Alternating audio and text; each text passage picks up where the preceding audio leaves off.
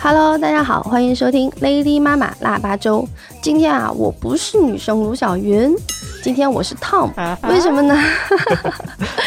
因为今天啊，我们在直播间请来了一位重量级的嘉宾，也是我的好朋友，他是 Jerry。嗯，大家好，大家又见面了。嗯，对，又听到再次听到你的声音了，熟悉的声音。然后因为杰瑞呢，他呃在我们上一期的时候又为我们带来一期节目，这期节目我们聊的就是关于原生家庭对每个人的一个影响，所以呃这期迫不及待的我又把杰瑞请过来，然后跟我们一一起来聊一聊另一个话题。然后这个话题呢，就是我一会儿就得用得上，嗯，因为我录完节目之后马上就要去一个饭局。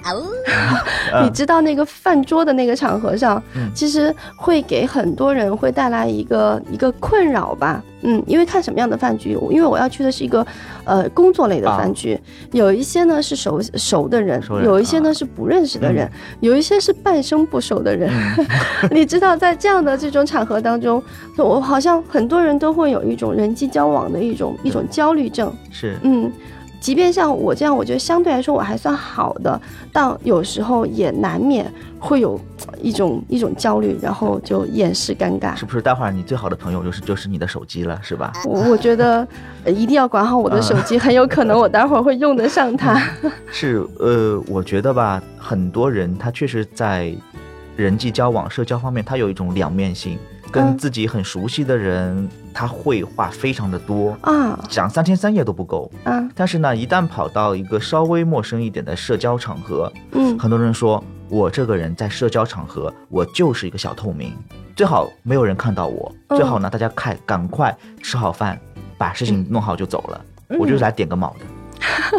这种最多的就是在比如说有一些活动开场的时候，会有一个呃酒会，啊小型的一个对对对。酒会，对吧？对，然后那个时候每一个人都啊是。举着一个酒杯，然后走来走去，然后呃都去迅速的在人群当中去找一个哦，然后这个人我熟，我认识的人，甚至都不熟，对。只是认识的那个人，你们马上可以没话找话，然后或者是在一个角落，这样的话就显得自己没那么尴尬了。对对对，拿着大家，我想都有这种感觉啊，拿着酒杯，然后嗯就感觉被全世界给 抛弃的那种那种感觉啊，特别是只要是叫得出名字的，当时就是救命稻草。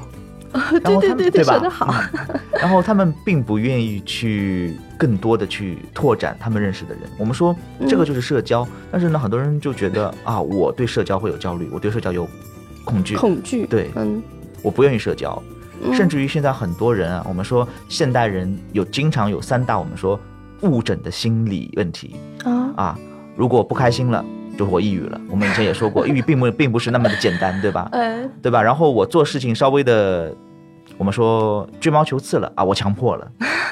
还有呢，就是我懒得跟人说话了，好，我人群社交恐惧了。哦，经常会有现代人三大的，我们我们作为心理学就认为就是乱贴标签的三大问题嘛。哦，是，哎，我把前面补充一下，嗯。就是刚才杰瑞说到的，一不开心就说自己抑郁、嗯。这个话题，我们在 Lady 妈妈节目当中往期曾经聊过，那期是讲说百分之七十的这个呃人应该一生当中都会经历两次抑郁，然后只不过有些就自愈了，然后有些呢是需要心理干预，然后另外你说的那个嗯一啊。呃，一吹毛求疵，然后对说说就是自己强迫了强迫。其实呢，我觉得还可以理解成是，哎呀，就突然秒变处女座了。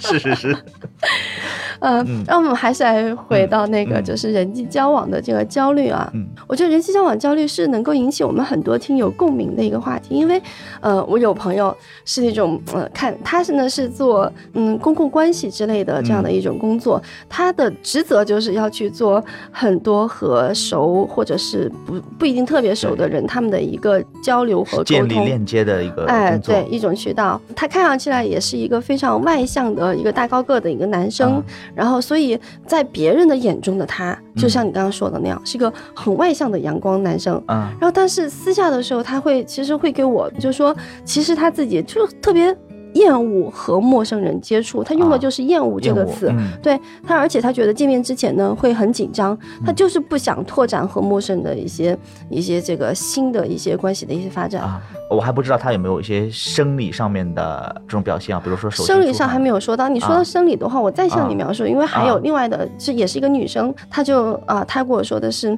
嗯，她有时候在一些和同事的交往当中，嗯她特别不愿意跟同事，比如说中午一起出去吃饭，啊然后或者是在 team building，然后大家一起在饭桌上对，然后敬酒啊聊天的时候，她就嗯、自己一个人，然后呃甚至会呃手心出汗，嗯然后心跳过快，脸红，然后为了掩饰尴尬，他就会就是两个手就摩擦。摩擦，啊然后以至于他自己说的是，你看我这手以前本来特别嫩的，然后现在都已经手都变粗糙了。行，那这个典型的就是属于有焦虑的这种啊生理上面的东西，呃，这种反应了。那确确实实是属于嗯焦虑。嗯，回到前面讲的那个男生吧，嗯，好。哎，，其实我们觉得，呃，我们说性格和长相它不是一回事。我们觉得他是这样子的，但可能人家就是一个还是挺内向的嗯，一个人。嗯，然后呢，但是呢，他往往有的时候呢，也害怕在你面前表现出你期望之外的那个样子。嗯，你以为他能口若悬河。嗯啊？但是呢，事实上他就觉得我就是一个普通的一个内向性性格的。嗯，自我定位哎自我定位是定义成一个内向型。，对，嗯其实他这个定位没有什么错，但是呢，反而就是说，我们对他的要求可能跟他自己对他自己能够达到的一个样子嗯不一定一样，因为我我们知道啊，很多人他们其实是更愿意做听众的，哎是，是吧？嗯他更愿意做听众，所以说，但是呢，你非要让他成为一个主角，嗯。那么对他而言，他就会觉得挺难受的。然后呢，嗯。他就会进入到另外下面一步，就是他要被你进行评估，哦。他要在你眼面前就表现出来。嗯，但是呢，他如果跟你啊，小云他是好朋友，嗯。他是没有没有关系的，熟人嘛，嗯他没有压力，没有压力。但是在陌生人面前，你要知道，一双双眼睛看着他，嗯，他就会压力特别对压大，特别大。暗示。对，然后就是感觉就是说我在酒桌上，我就是得是那种啊、这个行酒令去划拳的那种 那种汉子，我不是这样子的人，别人都会看扁我。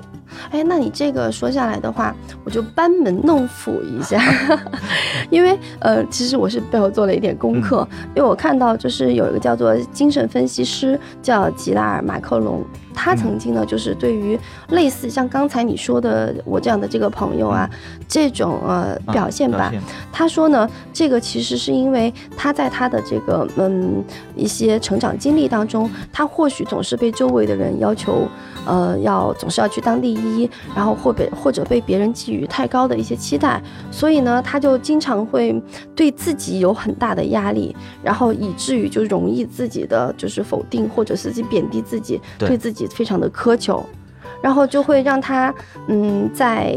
和人打交道的时候，只想去给别人留下美好的印象，反而给自给自己带来了很大的这更大种阻碍。压力是嗯是，呃，我这边举个例子吧，啊、我们其实前阵子刚刚过完春节，嗯然后呢，我不知道有多少家里的父母让你的孩子在当众进行才艺表演，跳舞啊、唱歌啊、背唐诗啊之类的，嗯，对是吧？对对对，然后呢？绝对有，有绝对有。但是我们要知道，孩子他们本身的性格是不一样的。有的孩子呢，嗯。哎，他今天表演然后忘词了，嗯。或者跳舞跳到一半，整个衣服衣服都掉了，嗯。那么大家一堂下面的就是那个一场哄笑。这个孩子呢，他如果神经粗，哎，那没那没问题，嗯，他回家也就忘了，第二天继续还能是，表现。但是还有很多孩子，他天生就是是敏感的对对他记得很牢啊。嗯。那么他一旦在别人面前表现出来，嗯。要求那样子，要求背唐诗要背得非常非常的流利，嗯。但是呢，他出错了，嗯，而且呢，下面的家长呢，要么玩手机，要么在嘲笑他，嗯，要么在说，哎，孩子你学的时候不是这样子的，怎么今天表现这样子？对，或者是无心伤害，哎，无心的这种伤害，那么嗯自然而然，那么他就会觉得我在别人面前我是不行的，嗯嗯他会失去很多很多的这种自信。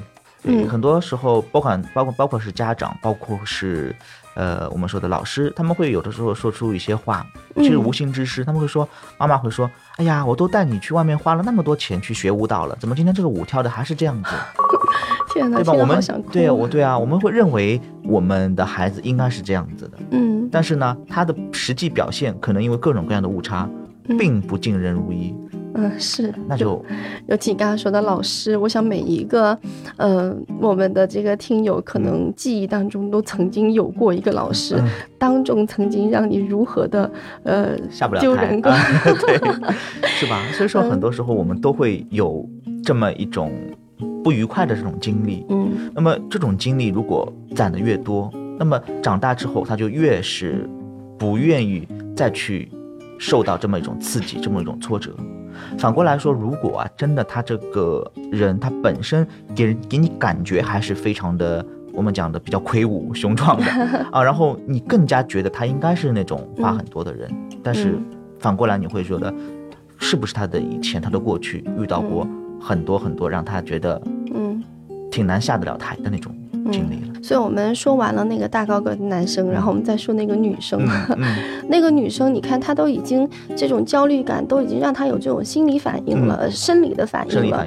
然后包括其实，嗯，她的这些反应和她的表现，都已经影响到了她的正常的工作。对，因为她后来也给我说过，她本来，嗯，她的领导其实还是蛮认可她的，因为她嗯做的事情其实都还出的业绩都还不错。OK 啊嗯，但是呢，就是在这种跟同事交往的时候，领导多次就跟他讲说，哎，你应该跟同事们打成一片啊，你怎么能够这样呢？他就会质领导会质疑他的嗯工作能力或者是领导能力。是领导，我觉得像你前面讲的这个女生，她是挺亏的，业务能力好，但就是可能在讲 PPT 的时候，嗯，她在下面低头嗯不说话，然后损失了很多很多的这么一个机会。对，前面讲啊，我们讲到这个女孩子，我们前面讲到她手心出汗啊，然后心跳加快啊，等等等等，这些呢真的是已经达到了典型的心理焦虑的这么一种表现，嗯临床上的表现。如果他们来问你说，那我怎么样能够去改变自己，嗯怎么样缓解这种人际交往当中的焦虑？嗯你有一些什么技巧吗？就从我自己讲吧，因为我自己也是一直都是一个从小到大，在同学在讲在学校里面都不怎么敢讲话的，我的童年时期从来没有当众讲话的这种回忆。其实我当时我记得，呃，我第一次要公开去讲课的时候，我真的非常的紧张，我紧张了一个小时。但是我告诉我自己，第一，这是我的工作，如果你想要做这份工作，你就得这么去做。第二呢，我还告诉我自己，我是不打无准备之仗的，嗯我把所有的东西像背的一样的背出来。嗯现在我讲课都是很多是即兴的，但是我以前真的像背一样的。但是我告诉我自己必须这么去做，因为我必须给我的这个社会角色一定的一个支持。嗯当然这只是心理上面的信念，但是有的时候呢，我会发现，呃，你在跟人去讲话的时候，在物理上面其实还是有些技巧可以用的。我们说话的时候，往往说，哎，大家会知道看着别人眼睛，嗯，其实好紧张，好紧张是吧？就是啊，看着眼睛，这是一种非常笼统的说法，礼貌但是很礼貌对，很紧张。其实我们啊，把看眼睛呢，我们可以分成三种。呃，嗯如果我们说话的时候呢，你把你的眼神放在对方眼睛和他的额头，就是印堂那一块眉宇之间，嗯嗯，这么一个小三角说话，你感觉一下是什么样的？哇，我感觉我好有气场啊，火力全开，然后是吧？嗯，，对，然后一点都不不怵，一点都不怵。对，嗯一般情况下面，如果我们能够先下手为强，或者说 比较啊比较占得一个先机的时候啊，我们跟别人说话，把眼睛尽可能放在这个区域，对方嗯往往会相对的。他的气场会被你盖过，那么你就更加的有优势了。啊、明白。嗯，那那这个的话，它其实对我们自信心是有一个很大的帮助。，对对对嗯对，你反而你会觉得什么都敢说了，因为对方呢其实是不敢怎么插话的。嗯，这个好像特别适合于，比如说我们要去做一个提案 PPT，、嗯然后一个演讲的时候，比如说你是那一个被大家所看到的人，然后你站在那儿，你不用一个一个去注视别人的目光。然后你就只用眼神扫过他们，然后并且比他们稍微高一点。对，嗯，像其实我在讲课的时候，我经常会用这个技巧。哦，比如说，有的时候想请别人回答问题，请不动，嗯。但是呢，你只要把你的眼那个目光啊，嗯。跟下面台下的学生稍微的放高一点，哎，嗯，学生马上就哇愿意来配合了。嗯，这么厉害啊！啊，对啊，这招这么这么这么能用，那这招还适合一些什么样的一些嗯场合呢？嗯，基本上你在社交当中，你想提要求都能用。提要求，对提要求，啊，常用的就是想问老板多请一天假。老板一般都会同意是吗？对，这个时候呢，会相对来说你会显得更加的强势一点。你请假有理由的，哦，明白。嗯，那明天我就去找老板，嗯我找老板说，老板我要提加薪，啊，那行是 如果我成的话，请你吃饭。好 好好，嗯，呃，就是这样的话，它其实是在两个人之间，它营造了一种相对要高一点的，能够给你带来更多的自信感的这样的一种姿态，对，自信吗和？主动感，对，嗯，好。嗯那第二种呢？第二种，我们再试试看啊。如果你在说话，也是以双目嗯和你的鼻尖、嗯你的人中鼻尖为一个三角，这个区域说话的时候，你体会一下是什么样的感觉？我觉得是一种比较平和的一种状态，对，嗯是吧？比较平和。但是呢，这个平和的状态对于那些我们前面讲的你本身不怎么愿意社交的人，嗯会带来一个比较负面的影响是什么呢？就是只是眼睛的时候有压力感。对，只是眼睛嗯会有压力感，而且呢，对方也并没有被你感染了太多，所以说对方也不会配合。嗯就更加多的时候，我们会发现这种注视容易产生一种对于特别不愿意交流的人会感觉，嗯。哎呀，您吃了吗？啊，吃了，再见，哦，就是这样子，他不会带入更加深入的一个我们想要表达的这么一个、嗯。一个动机。所以说呢，如果你不是话痨的话，嗯。请你尽可能避免这个区域。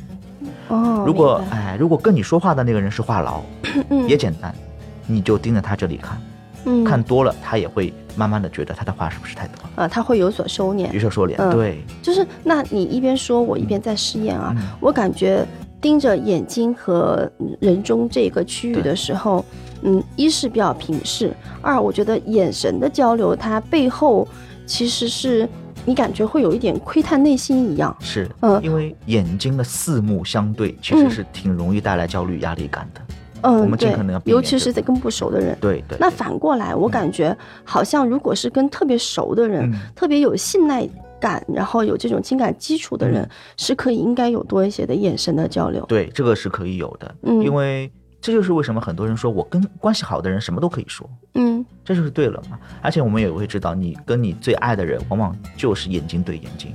对对对，对是。那这样的话，我觉得这个这种方法是不是可以运用在，比如说，嗯，夫妻两口子，嗯，然后发生了一点吵架、嗯摩擦，或者是两个很好的朋友，他们有一点误会，然后所以他们要去更加真诚的，对。然后呃，互相之间要取得对方的一个认可的时候，用这样的一种交流方式。对啊，不是经常有说吗？嗯你别吵了，看着我这双水汪汪的大眼睛，就是这样子。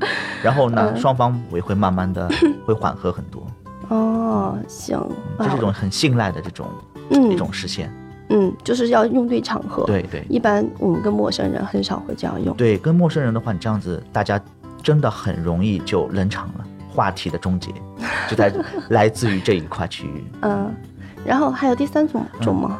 第三种有哦，我们如果试着呢，把两个人说话的距离再放得远一点，嗯就是一个手臂之外的大概七八十厘米的这么一个距离。这时候呢，你可以跟对方说话的时候，把你的视线放在呃双目和往下面，男生可能是在喉结啊，嗯女孩子可能在下面一点锁骨，或者说。呃，项链的这么一个吊坠的这个地方，项链吊坠，哎项链，你知道项链也有颈链，也有很长的那种哦，链子，那不能往下面，不能往下面，对吧？那就是哎锁骨？锁骨这一块嗯，嗯啊，你在这个地方你会发现，这个时候特别的轻松。那我有一个疑问啊，就比如说，如果我们听友当中有那种年轻的男生，嗯然后他想给女生表白，嗯他们表白啊，嗯并不是说求婚，而是他们还没有这个恋爱关系。嗯那像这种的话，应该是用哪一种呢？